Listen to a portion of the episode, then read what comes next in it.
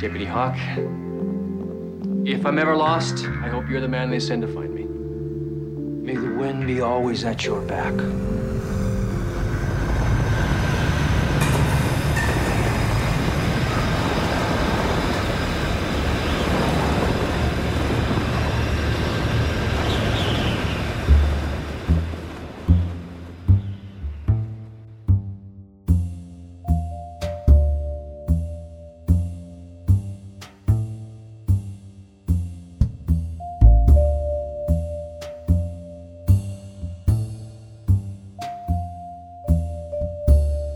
Diane, it's 9:07 p.m.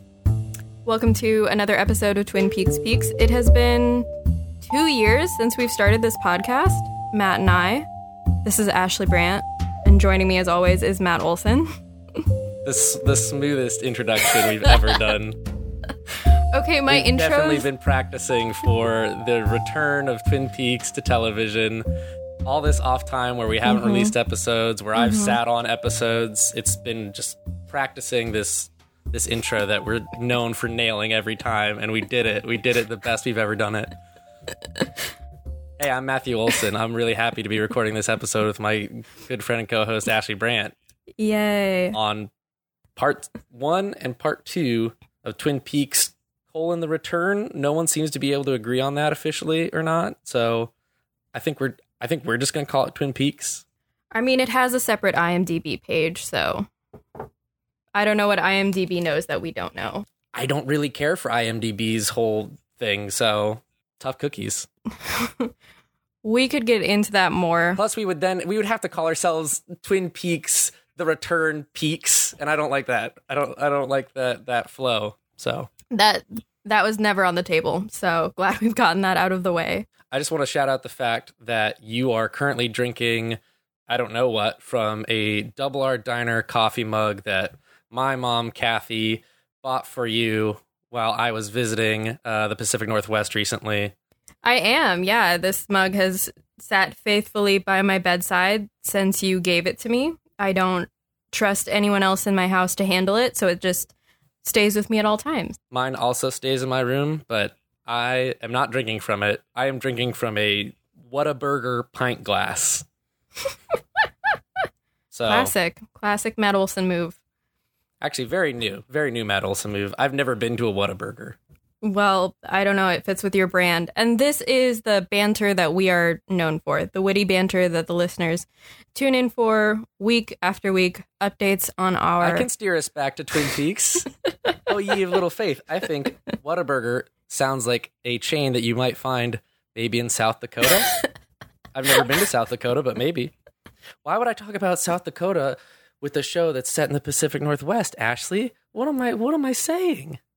Great question. Just one of the many questions that has been raised by these two episodes that dropped this past Sunday, May 21st on Showtime.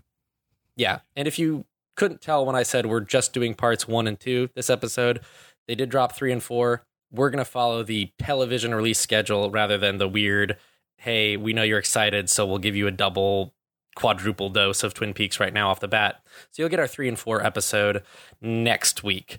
As for when to expect that, we're going to aim to put these out the Wednesdays after the episodes air on Sundays. Ashley and I are both busy people. We've both got lots of things going on in our lives now, specifically like real person jobs. If you're an old fan who listened to us in the beginning when we were just putting out the earliest episodes and we were both fresh out of college and jobless or close to jobless, um, I think you were making money. I wasn't. I was making money, but this is, I'm on my fourth job since we've started this podcast. I don't know how to count little freelance things, but again, New York City, real job. You're going through some stuff too. So we're going to aim for Wednesdays. That seems pretty doable for us. But hey, if we are going to slip, we're going to try to let you know. There you have it. Let's get into it. Ashley, what do you want to start by talking about? Let's start with some of the more out of place stuff and work our way to the things that we're most excited to talk about and the stuff that we're most familiar with. We are seeing a ton of familiar faces from David Lynch films of past.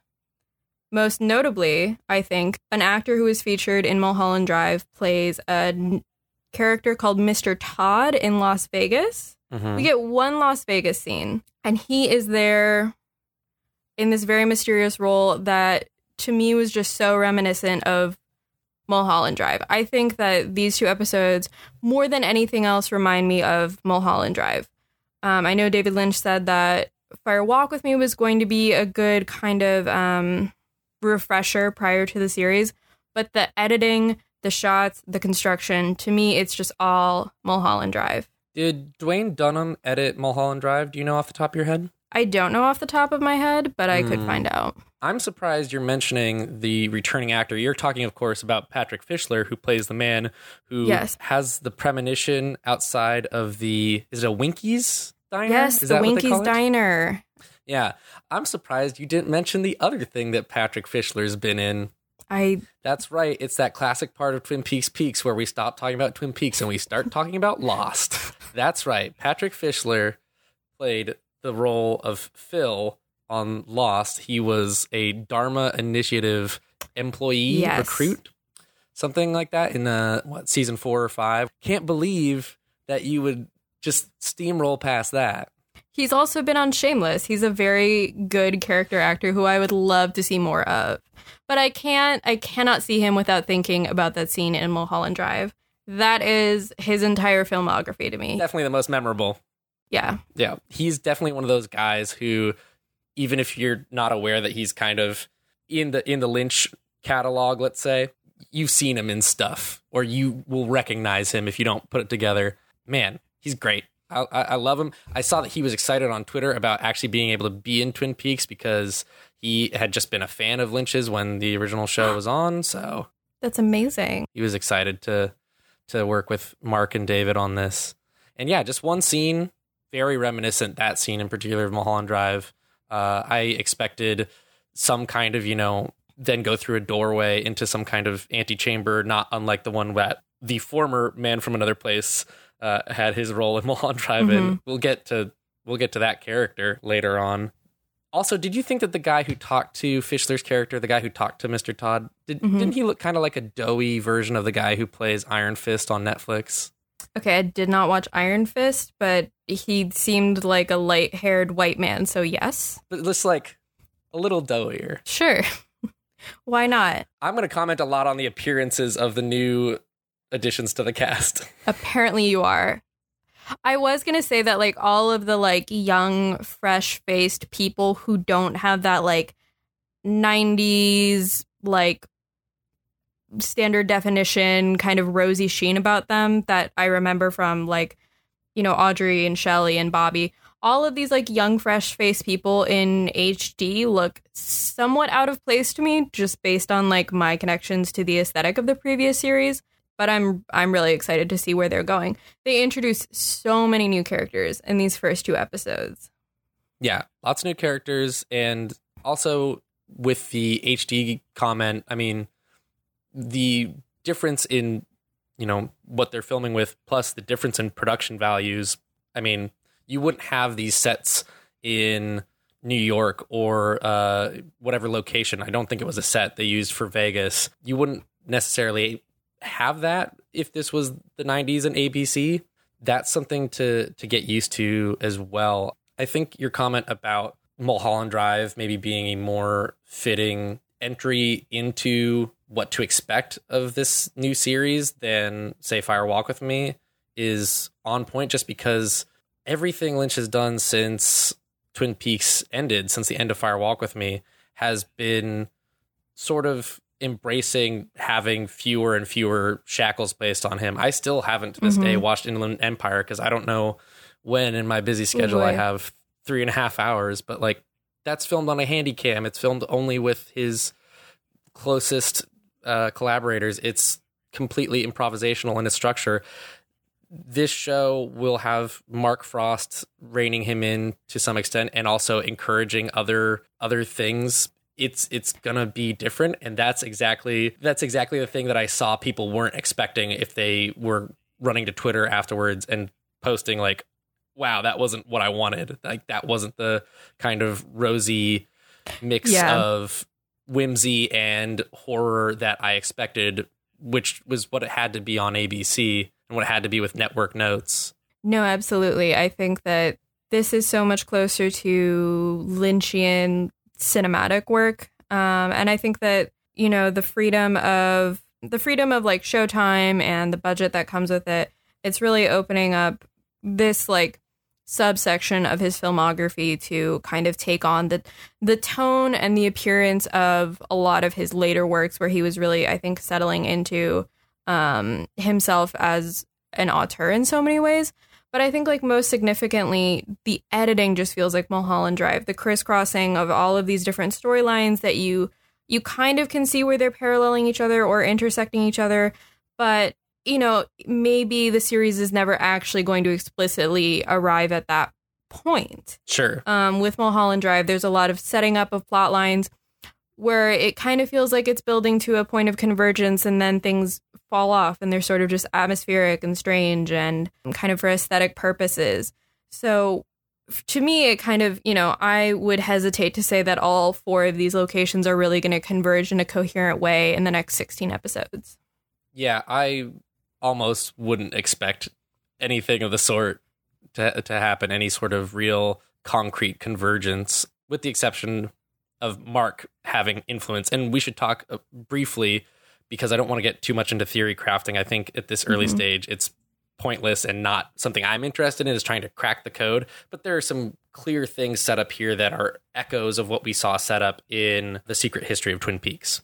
Mm-hmm. And did you get the editor for Mulholland Drive, by the way? I didn't want to tap a tap yeah, on my keyboard. It was uh, Mary Sweeney who actually edited an episode of Twin right. Peaks, as well as Fire Walk with Me, Lost Highway, Straight Story. Uh, so no Duwayne Dunham on Mulholland Drive, but we would say those are probably the two editors closest to Lynch. Then, yeah, probably. and we've talked about Duwayne Dunham. He worked on the original series, so this makes a lot of sense. And Homeward Bound. two greatest hits. Um, but I would be really surprised if, you know, Mary Sweeney wasn't involved in some way, um, as she's, you know, a Lynchian collaborator. If we're going to sort of use Mulholland Drive, at least for now, as a touchstone in terms of trying to think about the structure here, though, might I suggest for something we think is going to be raised and then left off, we just call those Billy Ray Cyrus moments? Yes, I strongly agree. Okay. So let's talk about something other than Las Vegas, since only one scene happens there. I don't want to sound egotistical, but I think we should talk about the Big Apple. Okay, let's talk about the Big Apple. The connection between the New York scenes and the the rest of the um ep- the series thus far is less clear until you get to the end of episode two, but it sets up some new fresh faced characters talking about coffee. There's a weird, like, glass box that someone's supposed to be watching. That was very lost. And I don't say that as like to set up a bit of us talking about Lost all the time. But when I saw the glass box and the machinery, I was like, this is some.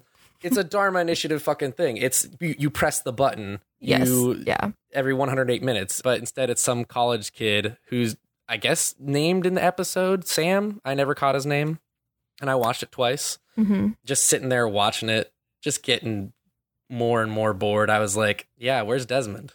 I need this. I need this in my life. so Tracy comes and brings him coffee. Tracy is his friend. She's not allowed to go in. She comes the next day. There's no security guard to stop her. So Sam is like, great idea. Come make out on this couch with me in front of this glass case that I'm supposed to be watching that someone allegedly saw something in at one point in time. And then they are to bring up Lost for the third time Beetlejuice, Beetlejuice, Beetlejuice, attacked by a smoke monster, seemingly. This is really weird. I just heard someone outside my window scream Walt after we mentioned the show Lost for the third time. It was really weird.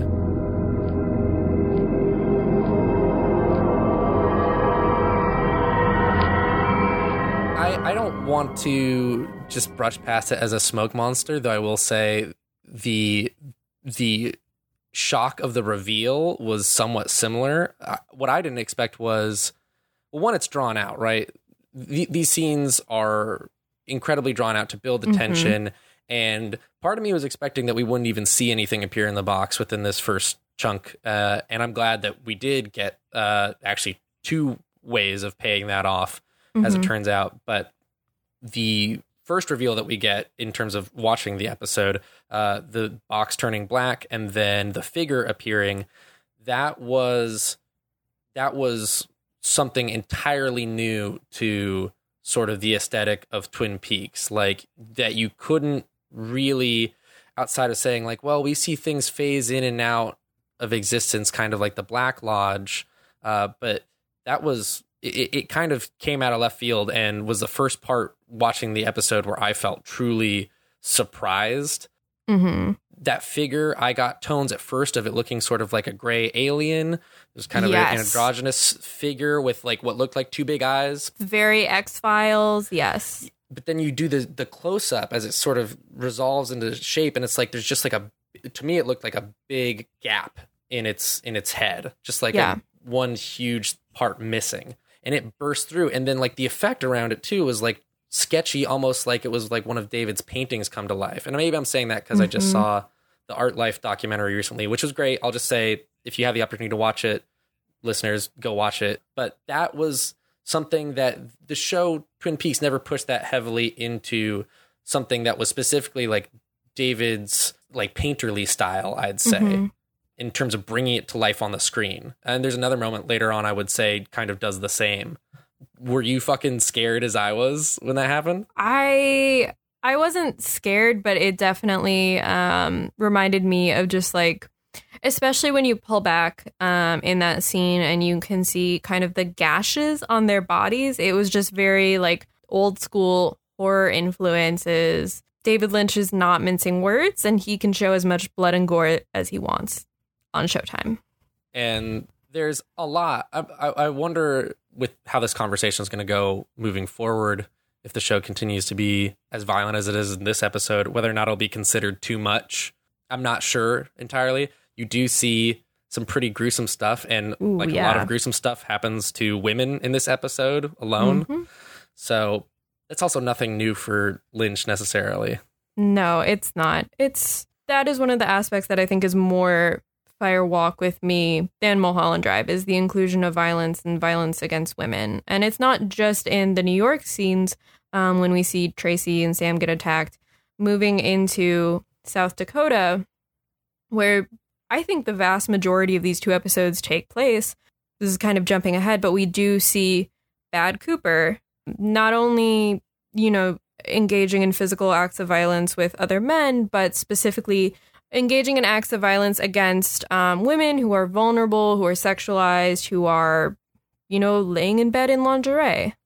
Yeah, or just having returned home and then getting brutally gunned down. Um, it's it's a lot to take in, and now we've we've cracked the seal, and we have mentioned Bad Cooper, and I think now is as good a time as any to say, hey, this this show, no matter what was said, maybe leading up to the release, has not forgotten at least entirely what happened in the first two seasons and in Fire Walk with Me. Least of all, maybe has it forgotten what happened in Fire Walk with Me? We have lots of evidence to say no, this is a continuation through and through, at least in, as far as David and Mark are concerned in terms of raising plot points. Case in point, Philip Jeffries, Mhm. who Bad Cooper calls and then seems to believe he isn't actually speaking to.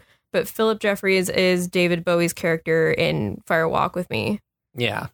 And Jeffries also mentions Garland Briggs, who, as we discussed on our Secret History of Twin Peaks episode, is basically the central character of that book, barring Dougie being the person who does most of the action in the book. He is the the uh, I forgot. Did they call him the narrator or the I don't know, the dossier creator? Yeah. that's Garland and presents that information, or so we think at least. And to have any suggestion that Cooper's doppelganger, Bad Cooper, Bob, shrug shoulders, we think that's how this works still.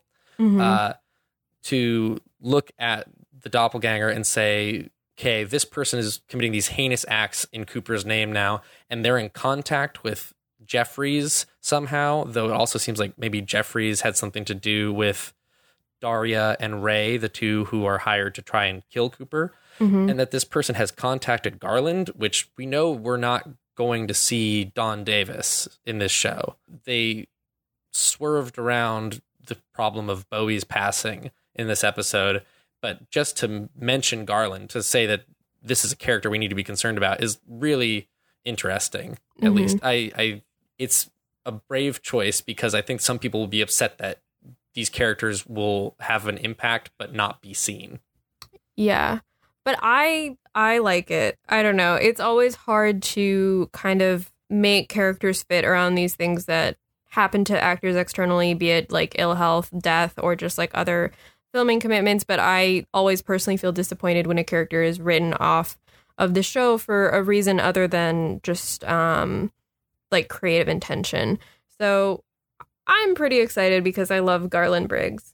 Yes, one of my all time favorites as well. And I think that this show is dealing with aging and also death in a really head on, conscious way, in a way that's more meta than like we'd say it would deal with those themes in the past because it's dealing with it in terms of the cast itself Yeah. and I was blown away by uh, Catherine Coulson's scenes. I was blown away just to just to see how the cast has aged and how at some points it would seem like, especially you know comparing Bad Cooper to Cooper in the Lodge, mm-hmm. how Kyle MacLachlan could go from looking visibly more aged to just like a trick of the light or like an angle, and suddenly it was like you were watching a scene that was filmed in 1992. I felt like to me there were moments where it was like these people have changed a lot and they haven't changed at all uh, Mhm. in a way that was like to not be so fanboyish, like just really amazing to watch. And we see that with um, a lot of the characters as they kind of come together in the town of Twin Peaks itself. But I also was enchanted by the appearance of Matthew Lillard, who at first I thought was just an old guy that happened to look like Matthew Lillard. Nope, it's Matthew Lillard. It's Shaggy from Scooby Doo and Scooby Doo 2 himself, Matthew Lillard, actually doing a really fucking great performance. I know that he's had a whole varied career after those movies, but that's unfortunately always what he's going to be stuck in my head as. Except maybe maybe this will be the thing that changes it. Maybe this will be the thing that shakes him from being Shaggy in my head. I was just also going to say that some people might know Matthew Lillard from SLC Punk if they were cool as a teenager. Oh, okay. Hmm. I, I literally mean- always forget that he's in SLC Punk. I was like, what has this man been up to between Scooby Doo and now? And then I saw known for SLC Punk, and I was like, oh, right. He had a career before Scooby Doo as well. have not seen SLC Punk, but I don't know what's cooler than being a teenager who thinks that the Scooby Doo movies are funny and bad. So he's playing Bill, the the high school principal in. Sorry, I'm gonna get it wrong. I know I am because I put it wrong. Buckhorn, South Dakota. Thank you. I was going to say Buckman, which is just not right. If you want to talk about something that is quintessentially Lynch and really fucking funny, the lead up to the discovery of Ruth's body is exactly that. Um, Marjorie Green and the police and the groundskeeper who's nervous that the police have been called on him. That's all great. And if you are a fan of the old show and you can't see the old show in that moment, I don't know where the disconnect is in terms of like it's this the rhythms and pacings that you'd also see in Lynch's films, but it's the kind of stuff that you could do in the show. It's like it's like when the season 2 opener starts with the the doddering old waiter bringing the milk Yes. and then, of course, it's undercut by the gruesome reveal of Ruth's body. And then you find out that Bill's fingerprints are all over that room. Really quickly, things build to the point where you're looking at Bill being questioned, having an inconsistent story, and you're thinking, like, is this a Leland Palmer situation? Right. What really like adds to that effect is the fact that Bill Hastings is talking about this dream that he had that he was in Ruth Davenport Port's apartment, which we know is kind of part of Leland's experience with Bob taking over his consciousness. Um, I do want to point out that there seems to be kind of potentially another plot going on vis-a-vis Bill and his wife Phyllis and their various extramarital affairs. Phyllis doesn't seem too upset that Bill is getting locked up. I will say that. Um, but she is gunned down shortly thereafter by Bad Cooper. Yeah, Phyllis is sleeping with George, who is their mutual lawyer, and I believe was one of the people invited over to their house that night for dinner, which at first seems to be her biggest sticking point until you learn about the extramarital stuff. Uh, but also a perfect, perfect Twin Peaksism. The but they're coming over for dinner later, and she recognizes Bad Cooper, which I think is really important that we don't miss if we're trying to keep tabs on this storyline, right? Right. And Bill Hastings was having an affair with Ruth Davenport, who is the librarian at the school. Um, and he does have a, a gap in his alibi, which is not helping his cause in this plot line as well. I'll say in the investigation, another moment I loved was them finding the the chunk of something in the back of Bill's Volvo. Not just the discovery because it reminded me of Blue Velvet significantly, but the Yes. the malfunctioning flashlight was a perfect touch. Uh, that was so Lynch. Yeah. The my flashlight's not working, but it's really just strobing this creepy, spooky trunk with suspicious fluids all over it. Yeah. Specifically saying my flashlight's broke. Yes, very Lynch.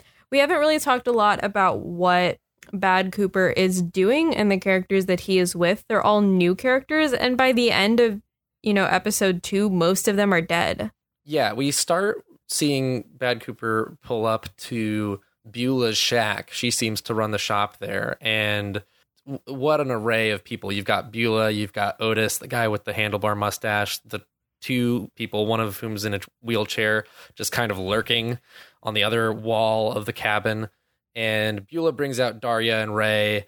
And then later they meet up with Jack, um, who, God, we still haven't even really commented on Kyle's whole appearance when he's being Cooper's doppelganger, but like the outfit and then squishing Jack's face when they put the Mercedes in lockup.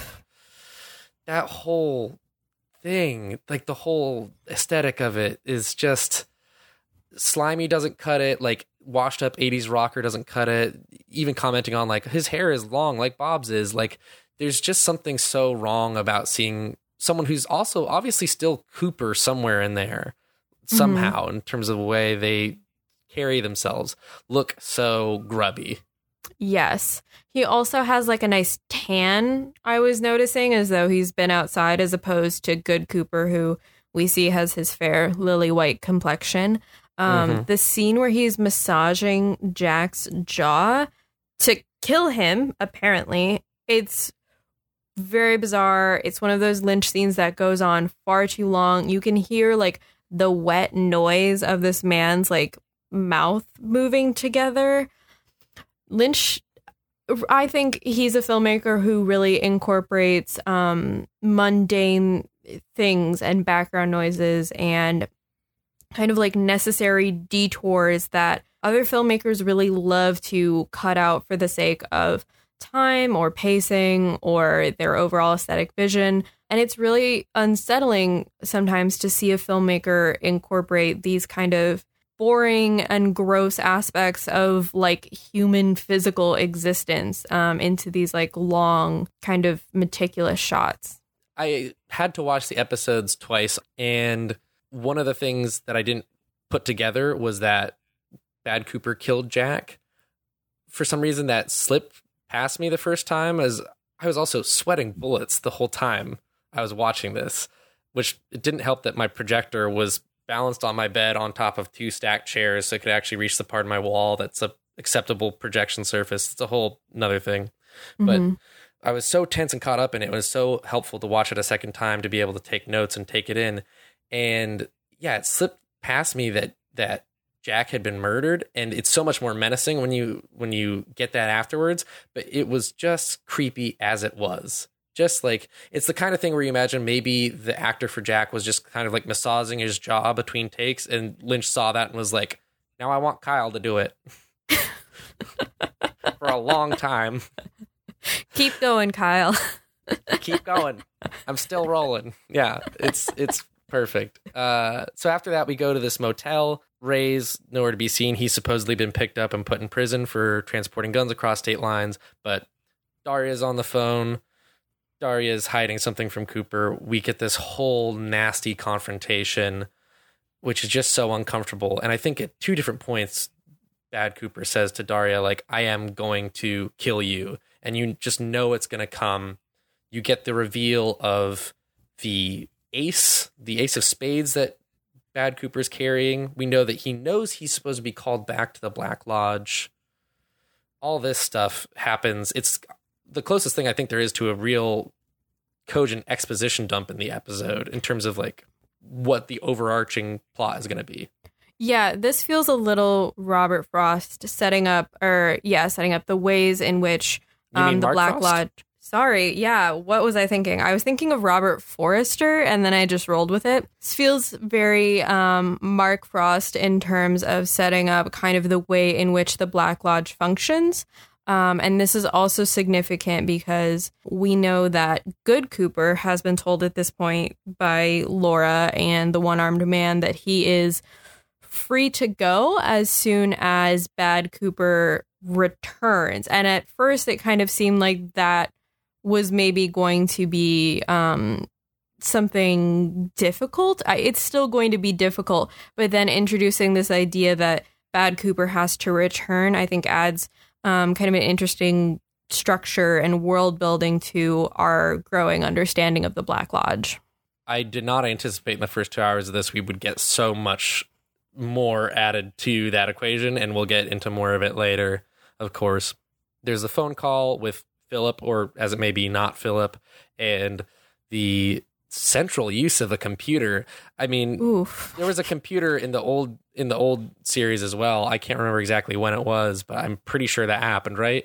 There's something also seeing seeing cell phones. Yeah, there was. It was um Windom Earle had the computer. Right, Windom Earle had the computer, but cell phones, gosh, really is 2017, isn't it? It's a whole different ball game now with uh, all this technology running around. Although Cooper is still using honestly what looks like the oldest computer known to man to download I don't know, floor plans for the prison that Ray is allegedly in. Um, that whole process was very drawn out, very Lynchian. Um, did not look anything like normal computer usage, I'm going to say. I'm also fine with that. I'm totally fine with not like hewing closely to like good computer usage conventions. If it's, I'm here for David Lynch and Mark Frost putting on a show, not for like realistic usage of like criminal, uh, criminal justice, like programs and so forth. Yeah, have your fingerprint scan run. Sorry, Buck Buckhorn. Buckhorn. Got it. In the Buckhorn Police Department. It's not like they're doing zoom and enhance stuff. And also, if they did, I wouldn't care. It's Twin Peaks. It's not CSI. It's not purporting to be uh, the most authentic policing we've ever seen. I mean, fair enough. And it seems like Cooper, I mean, this isn't this, it seems to suggest that this is an FBI computer. He seems to have access to an FBI database of some sort. So it's conceivable that Cooper has had this um, computer for some time. And I think it's also significant to note that it's not as though Bad Cooper emerged directly from the lodge and kind of went through the final moments of season two, like we saw, and then was never heard from again. Um, because moving into Twin Peaks and kind of what our old faves are up to, the Brennans, Andy and Lucy, uh, make reference to the fact that they last saw Cooper as they know him um, shortly after Wally was born. Wally is 24 now, um, and he is the child that Lucy was pregnant with at the end of season two. So there's definitely some time between when Cooper emerged from the Black Lodge and when Cooper kind of left Twin Peaks, never to be heard from again. And of course, I'm talking about Bad Cooper here. Right. Now, I just want to, I, I do want to stop and note like when I saw Lucy's placard and it said Lucy Brennan, I kind of got a little choked up. I was so happy. I was so afraid that they were going to be broken up for no good reason.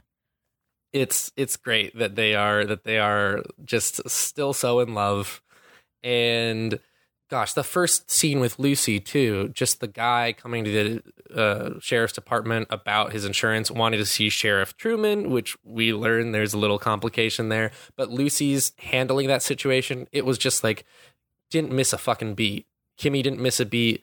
The the writing in that scene was that was maybe kind of like a safety blanket scene in terms of it felt familiar and good, but also the way of introducing this two Trumans thing, which I expect is going to be we don't have Ontkean, so we're going to see Harry's brother as suggested, as set up in the Secret History of Twin Peaks. Introducing it with like the Lucyism of it all, so good. Yes, no. It that was I think as close to the campy whimsy um sort of humor that we saw in season 2 as we're going to get with these few episodes. It also definitely set up as we know Michael Ontkean did not participate in the revival, so it's going to set up our new um sheriff of the town. But most importantly, we saw Deputy Hawk who is looking like a silver fox first of all. Yeah, he has joined the ranks of the Silver Foxes in this show for sure. He's currently acting as deputy chief. And so here's something I want to just bring up before we forget about it, and I feel compelled to bring it up next episode. We know a little bit from interviews that Mark and David did revisit their plans for season three and kind of dusted those off and changed things where appropriate. And we know that Garland was going to be involved in trying to bring Cooper out of the Black Lodge, the good Cooper that is. And mm-hmm. I think it's really obvious that some of that has been shifted on to Hawk now, as Hawk is mm-hmm. who the log lady, Margaret Lanterman, contacts, and Hawk is the one who gets the ball rolling on the Twin Peaks end of things in terms of what are we going to do about Cooper? Cooper is important to what's going on right now. We need to find him, either bad or good. I'm sure at this point, Hawk doesn't know there's a difference. I like that decision because I want to see Hawk do things where he's not second fiddle. Yes. No, absolutely. I'm glad to see him get some more screen time, some more direction. I want to hear about Diane Shapiro, PhD Brandeis at some point yep. for sure. It did bother me that when uh, Margaret called Hawk and she said that there was something missing, that it had to do with Cooper, that she said that the way that he would find it would have something to do with his heritage. I think we should stay away from spooky, made up, quote unquote, Native American mysticism invented by white showrunners on TV sure. in the year of our Lord 2017. If we never touch that again, I will be very happy. And I think I think other people will be as well. That was a misstep on um the show's part in terms of I'm, bringing I'm I'm going to say that that's maybe I noted that the same as you did. I don't think it was a misstep so much as them saying, "Hey, remember how he was the only person who knew what the fuck the Black Lodge was and he gave that really kind of cringeworthy whole thing." Margaret has to have something to say to him to say, "Go to Glastonbury Grove" without saying like, "Hey, just go out to where the sycamores are." Like it it needs to sound at least somewhat cryptic, and I, I wasn't so much bothered by it as I was pleased that it wasn't going to be another Hawk tells us about the Black Lodge for the uninitiated new Twin Peaks viewers. I mean, sure, I think that there was a different way to write that line where it didn't read the way that I think it did. But regardless, I'm happy to have more of Hawk in my life, more of Andy and Lucy in my life. And they really are front and center um, in both of these episodes. And it's not until the end of episode two that we start to see some of the other um, returning faces. We see. Well, I'm not going to let you skip past our, our dear friend, the good doctor. Oh no, he's he is there at the beginning of episode one, up to some weird shit as always.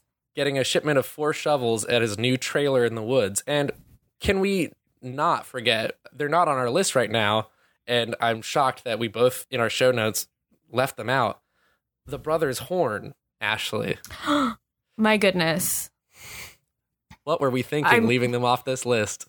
When when we saw Jerry Horn and Ben Horn, I was like, Matt is gonna be so happy. This is all he wanted coming into this.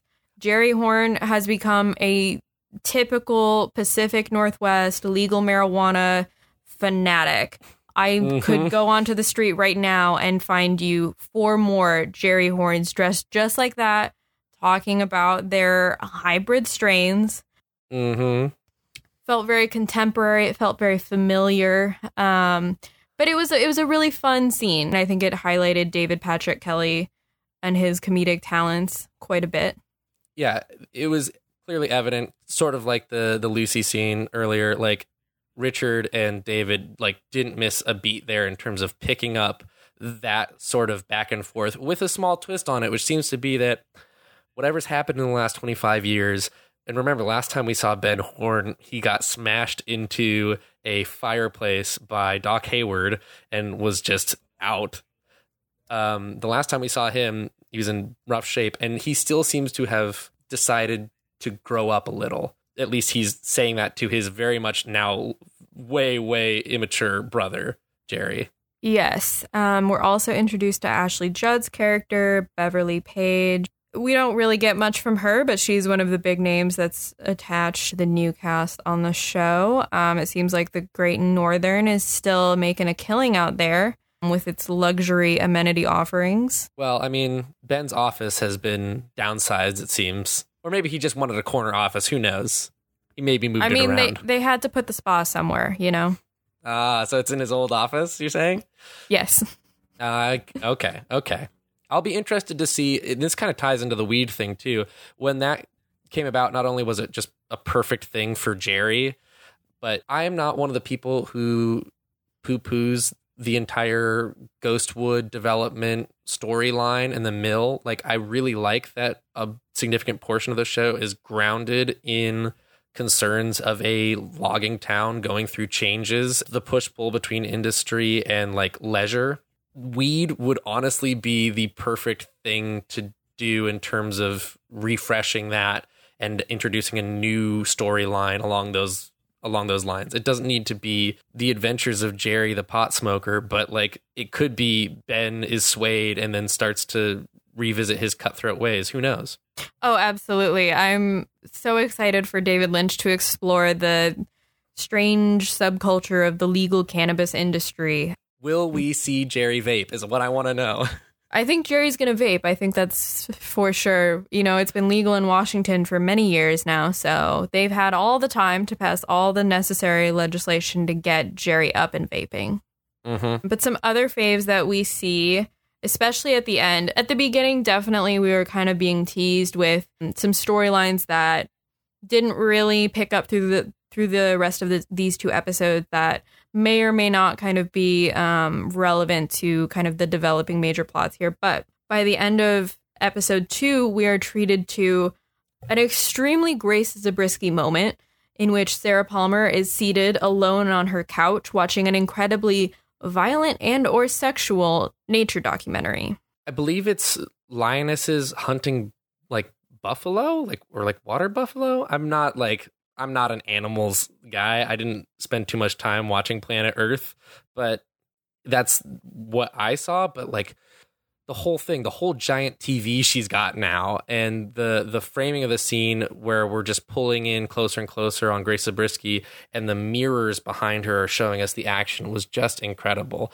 Like that was a scene that worked without words, and that's something that will frustrate people. Is there are going to be a lot of scenes, whether or not they work, there are going to be a lot of scenes in this show that are going to be without words. hmm And the blue light, like radiating radiating off of the screen, was so moody and so dark. And I think it really carried us into the following scene at the rebranded Roadhouse, potentially. Not rebranded. I mean, it's always been the Bang Bang Bar, but it's called the Roadhouse. I imagine it's still called the Roadhouse. It's gotta be. where we see our fave, Shelly, um, doing some shots with her girls, which Doing I some loved. tequila shots. That was maybe my episode two highlight was Shelly doing tequila shots. Um, that's what I want for her, and I hope that she continues to enjoy fine liquor and fun throughout the Mhm. rest of this series. Um, and we're also treated to James Hurley, who is Treated. um, we're treated treated to James Hurley, who Shelly vouches for. Shelly says that he's cool. He's always been cool. together forever. Yeah, I'm sorry, Shelly. I can't. I can't get down with that. He's he looks he looks really good. I'll say James looks really yeah, good. no, he looks great. Uh, we learned that he was uh, in a motorcycle accident at some point, and he's been a little quiet since then. But Also, James has always kind of been a little quiet. He walks in with his new younger friend of his who has a British accent. I noticed that. He calls the roadhouse the dog's bollocks, which is, I guess, a good thing. I'm not sure. It's the dog's balls. Also, I just want to say, let's not brush past it. Uh, James is kind of staring at one of Shelly's friends, who's a new addition to the cast. Shelly's got like girlfriends. Like Shelly's got friends other than Norma, and also I'll say other than Bobby, who's not to be seen. and Shelly has a daughter. Shelly has a daughter, and she's concerned about who her daughter is dating. I mean, Shelly should rightfully be concerned about any man in Twin Peaks dating anyone in her life. Yeah, she she she should know as well as anybody really in that town. But also, someone's looking at Shelly across the bar, and who is it? It's Balthazar Getty. Very spooky. Uh, leather jacket. Kind of looked like Patrick Swayze. That was my first thought. I'm just kind of worried about our our favorite couple. Are- I is am everything too. good with Bobby and Shelly? If those two aren't endgame, I'm going to be so upset. I would love to see Bobby win her back in a classic Ed and Norma kind of romantic gesture. But if those two aren't together at the end of this series, I will be heartbroken. So heartbroken. Also, can we just say something great here? Um, because of this scene, we've added tequila, uh, doing tequila shots to like the Twin Peaks canon of appropriate appropriate food things. So, just saying, tequila's out there now. It's part. Of, It's part now. Fantastic. That's what I was looking forward to. All right. So we've talked about all of the actual physical locations. We have to talk about the red room. We do. We spend a lot of time in the Red Room in these two episodes, and it is as it always is. There's a lot happening, but n- the plot is not moving forward necessarily. We do get some appearances from some familiar faces Yep. Laura Palmer, Mhm. as well as the giant, um, who is credited. Hit, the character is no longer called the giant in the credits. It's just a series of question marks. Yeah, I want I want to touch on that. So like we open the episode with Carel Struycken, the giant or question mark question mark question mark sitting across from Cooper and it's shot in black and white. You can also see by the lamp next to Cooper and the chairs that they're sitting in that this doesn't look like like lodge or red room set decoration we've seen before.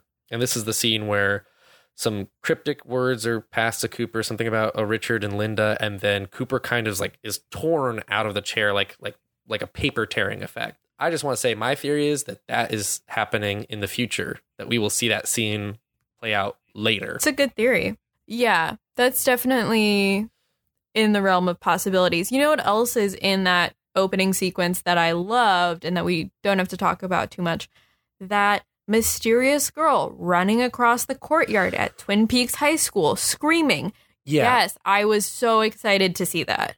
yeah. Of all the things, I think if you went back to our pilot episode when we talk about the pilot, and and we probably fixate on that girl screaming and running across the courtyard so much, and the fact that that image was also seized on by Lynch and the editors is like so great. It was so gratifying because that was like one of the first, very first things you see, and it was just like, no, I also love that. Absolutely. And I don't think I don't think we're ever going to explain it. I don't think that that screaming girl has been recast in the new cast. We're not going to hear from her. We don't have to. I love that scene and I was so glad to see it back. Yeah, boy, where to begin? I mean, okay, first thing that comes to mind, let's treat this kind of like free association because I mean, it's the red room. It's, you know, who, who Yeah. knows? Cooper sitting in the chair and the one armed man repeating lines that the man from another place said before the is it future, is it past? Also, he's looking pretty dang great, I will say. Oh yeah, he aged fantastically for a white person. hmm I got the sense from the scenes with uh, the one armed man and the man from another place that they it's and it's hard to tell. It's really hard to tell after watching a Fire Walk with Me what their intent is, but here they seemed pretty benevolent towards Cooper. Yes, it seemed like the the one armed man has kind of always been one of the more benevolent characters associated with the Black Lodge. Even when he was kind of out and about in the world, he kind of aided Cooper's investigation. So it definitely it seems less menacing than the Black Lodge has seemed before. They're not out for Garmonbozia this time, at least yet. no mention No. made of it. But Not yet. So Michael Anderson's not in this show, and the the arm has evolved. We learn. Oof, the arm is a a whole thing. I want you. I want. What was your reaction to seeing that? Grotesque. It's it's weird. It's maybe one of the weirder things I've seen in a David Lynch movie because it's sort of sort of like sci-fi horror-ish in its construction. It's this little um like leafless tree and there's just a mass of flesh on it sort of in the middle of all the branches and it talks and there is a light that kind of emanates from it and we're told it's the arm. It seems to be perhaps related to the one-armed man and the arm that he lost. And it has quite a bit of knowledge to share with Cooper. It has some directives to share with Cooper. The arm is really calling the shots, it seems. Well, you got to be really talky when you're not able to dance anymore. Dance across the floor as it is.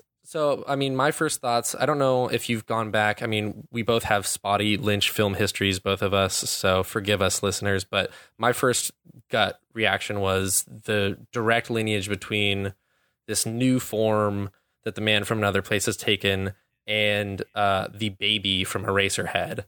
Like Ooh. the way it talks, the way its head kind of moves is so similar. It's kind of odd because it is a CG creation, and I'd say, at least in terms of capturing Lynch's imagination, I have to imagine this is entirely his design. I would be shocked if it's not, or if it's not a production designer very close to him trying to pull inspirations out of other Lynch films and so forth. The the way it moves tracks with that. Also, you get the direct callbacks to Fire Walk with Me. Uh, I am the arm and I sound like this, but it's got the weird fleshy like flower brain mouth now, so it can't make the woo woo sound.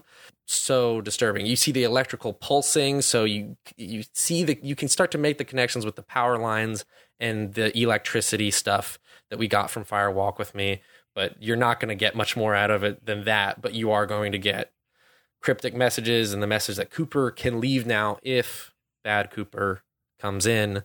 Holy shit, let's talk about Laura. Let's talk about Cheryl Lee. Oh yeah, she is just back in prime form. She I think is wearing the same dress that we see um her wearing in the red room before. She's delivering some messages to Cooper. She kisses Cooper at one point. That was a Mhm. very drawn out scene that I was not paying attention to as closely as I could have been because we've seen um Laura, you know, lock lips with Cooper in the red room a couple of times at this point. Yeah, played out very similar. That was one of those scenes though where like if you just kind of squinted, they looked like how they did back in the 90s to me. Oh Um, yeah. It was nuts. Laura says that she is Laura, that she is dead, pulls her face off, revealing this Yes. unearthly or heavenly light, whatever it may be, if you however you want to interpret it, I guess. The way I interpreted it, if you watch with captions, uh, while she's leaning over Cooper, there's just a someone saying whisper very quietly. But that's all you get in terms of capturing for that. Mhm. She pulls back and screams and is kind of like launched or like pulled out of the room and that's when the curtains all start to billow you see the white horse Yes. all that stuff which is totally new to the lodge is is is Laura leaving the lodge that way is she contributing something to help Cooper get out I don't know but like it it seems like that's going to be something that we if we don't revisit it's going to be one of the most like necessary to think about scenes in terms of figuring out this red room lodge stuff Yeah, absolutely. Um, and a lot of what we get in the lodge is just kind of very Fire Walk with Me esque in terms of Cooper kind of exploring different rooms and different avenues. Um, and it's familiar, and yet we're exploring these new venues in a way. And the Black Lodge, in a way, seems to be expanding or contracting or taking on like new forms and new structure. Um, and Cooper's been there for 25 years. The the really disturbing thing to me, I mean, it's the whole lead up to the doppelganger scene. Um, it was disturbing enough to see him open up the curtains and it's South Dakota and you can Yes. see Bad Cooper driving in the distance. Just to know that yes, we are saying coordinates and all that and all the secret history Twin Peaks stuff. There are openings elsewhere. Is huge, but the the statue thing, I didn't catch on to the statue thing closely enough. Like this goes back to the benevolence of Mike and Man from Another Place or the arm, uh, the tree, the brain tree. The fact that the doppelganger is going to try and hurt or hinder Coop, but then early on, uh, before this, we see sort of this hazy doubling effect of the of the red room, and the the two images kind of swirl around each other, and they create this this sort of phasing pattern with the floor, which was just Yes. like an entirely new way to film that space. Also, the sweeping shots over the floor, an entirely new disorienting way to film that space. Those were both huge stylistic surprises that I loved. But hmm I when the doppelganger reveals himself and sort of attacks Cooper and then we actually see the floor start to shift. Yes. I was just like completely in it. I was that was the moment when I was like I think for 25 years or for however long people have been like big fans of the show once you get deep enough in you start to think you have an idea of how the red room works and like what could possibly be Cooper's exit. Hmm and then a a scary thing that has replaced Michael Anderson uh, that has just shapeshifted out of being a statue screams at Kyle non-existent and the floor opens up and swallows him and you're just like oh no I I don't know anything that could happen next this is all fresh and exciting Right. And this is when this storyline, the Red Room storyline, seems to converge with the New York storyline. We see that Cooper seems to have kind of, you know, appeared in the glass case. Um, and there is a lot of, I don't even know how to really describe what happens to Cooper in the black case. The black or the, the glass case seems to be moving back and forth or expanding back and forth, and Cooper's in there.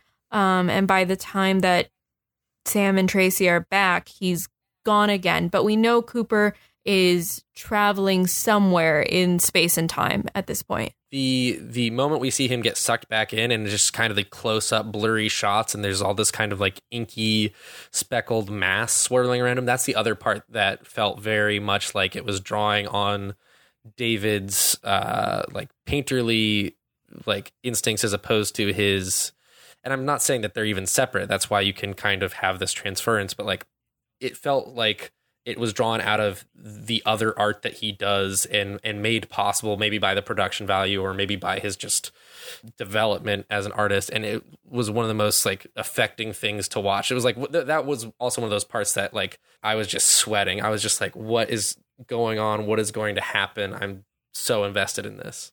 Yeah, and it's I have no idea where Cooper is going to go next. I don't think it's going to be as simple as he appears in Glastonbury Grove and Hawk happens upon him. You know, I don't feel comfortable guessing where the series is going at all. It's already surprised me in so many ways, and I'm just excited to be along for the ride at this point. yeah exactly the same Do you want to note that, you know, the credits indicated that Angelo was back doing music um, for this iteration of the series as well? Obviously, super exciting. I love the Fire Walk with Me soundtrack. I listen to it all the time. Um, but interestingly, the only time where we kind of hear a familiar theme, and it's not the um, the strings overture, we hear the kind of mischievous percussive music when we're opening on the Las Vegas storyline, which seems significant to me because otherwise that storyline seemed to really have no place. And given kind of the form it takes relative to um, some other storylines we've seen in Mulholland Drive, um, you know, I kind of thought that the Las Vegas venue was going to sort of fade away. Um, but I'm interested in the use of that score, and I think potentially we're going to see some more from it. I'm not. I'm not 100% certain. I think we also get a snippet of the the Ghostwood theme. I don't know what it's actually called, but the the ominous like forest music when Hawk is sort of Yes. on his hike out to Glastonbury. Like you just get these snippets, and then the rest of the music. There's one piece with lyrics, which is like distorted male vocals, which was also very Firewalk yeah, with me. I think it was the credited to David. Yeah, the spooky music that's playing when they have a couple of scenes where they're in the forest and there's really just a circle of light that's kind of moving kind of rapidly and jaggedly through the forest.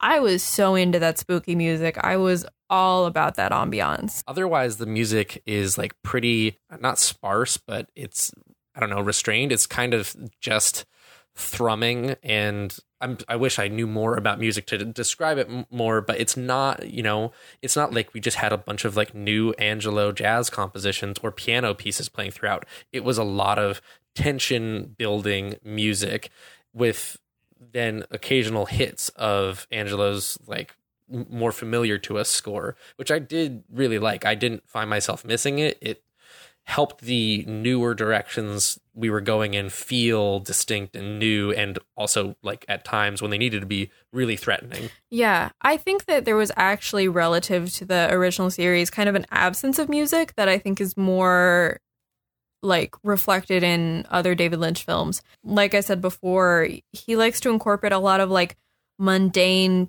background noises into sort of the um kind of aural texture of his films. Um, I think that's a lot more prominent in this iteration of the series than it was in the first two seasons. But there was the classic David Lynch lounge singer at the end of this episode too. Someone new playing in the Roadhouse. The Chromatics is who was credited. Mhm. I was very about that. You know, it sounds like an updated Julee Cruise. I will be curious to see it fit. Yeah, I will be curious to see if we hear more from them. Yeah, I'm I'm I'm not so sure uh, because there's just like a lot of musicians cited in the cast. So I, I imagine we might see a, like a rotating, you know, a rotating act at the Roadhouse. But I, I really like that song. I was listening to it before we recorded this episode again. Uh, it's Shadow. You can find it on Spotify and streaming services. It's like their most recent single to sort of line up with the show and yeah it was really good uh someone made a joke like oh look like look at how many young people there are in twin peaks and like this cool touring band this like act i've known about for years is like playing at the roadhouse that doesn't make any sense and it's like you don't know that we don't know what's happened to twin peaks in the last 25 years Yeah. For all we know it's where a bunch of like young 20 somethings go to smoke weed and just like be in the forest and then it becomes like a hot touring venue Yeah. we don't know Yeah, I mean, Ben and Jerry could be hosting a music festival, which would be very topical. Oh my god. that would be something else. Um, I know we said we didn't want to theory craft too much more, but I feel like we're reaching a natural endpoint for the episode, Mhm. and there's something we did miss talking about with the Red Room, and I think it's gonna have more significance than it might initially suggest with the future episodes. Cooper runs into Leland Yes. and Leland says, "Find Laura." So who knows? it certainly seems like we will find Laura, but I think the question is where in the world could she possibly be, or in the not world that is the Red Room and the Black Lodge and the space that those places occupy. There were two numbers that were given in the Red Room as significant as well. I have no theories on these. The numbers are just three digits 430, and the other one is 253. I don't know where this is going. I don't know if this is going to be another like lost numbers thing. Actually, is that well? That's more than twenty-four, I guess. I I didn't know what you were doing, so Repetitive beeping. No, there was beeping in the in the the Swan. Anyway, I, yeah. that's enough loss for now. And uh, for right now, it's enough Twin Peaks because I gotta watch episodes three and four now. Yeah. We'll do some quick plugs, I suppose. Yeah, we'll be back next week talking about episodes three and four. or parts three and four. Parts sorry. three and four. There is absolutely no clear delineation between any of these episodes, so I now fully understand why Showtime is airing the series the way that it is. So you can keep up with us on Twitter at Twin Peaks Peaks. There's been a lot of like fun convos happening on Twitter between other Twin Peaks fans um, that we've been really happy to take part in. So definitely tweet us with your thoughts. You can also find me on Twitter at Ashley Brandt. Um, and you can also listen to my other podcast, The K Hole. a Kardashian podcast. Um, honestly, I have the intro for that one down very smooth. You should listen and see how smooth my intros can actually be. I mean, not as smooth as ours, but I imagine it's also pretty good, right? It's pretty good. I'm going to say that. Well, I'm Matthew Olson. You can find me on Twitter at Matthew Olson. That's M A T H E W O L S O N for all of you who aren't already following me, which is maybe a lot. Who knows? New day. New new episodes of Twin Peaks. That's still it still kind of feels weird rolling off the tongue. And I do a show called Can You Get to That with my friend Caitlin Best. It's a Wikipedia racing podcast. It's kind of funny. We go on tangents. If you like the tangents I go on, and that can be found. It's at Get to That on Twitter. You can find it can you get to that if you're interested in hearing more of my really sage literary analysis let's say similar to the wonders i work here uh, you can listen to a show I did last year called Finite Jest, where me and my friend Alex we talked about Infinite Jest. It's a mini series, but the episodes are very long, so be warned. That's it for me. All right. Well, thank you guys for joining us. Tune in next week for more of Twin Peaks The Return. I don't know if this sign off line is going to work, so I'm going to say that it's a sign off line before I say it. Oh, wait. I mean, I can just set you up for it. I mean, Ashley, do you have anything you'd like to leave our listeners with? Any anything you'd like to say to them that they can mull over? It could make a difference.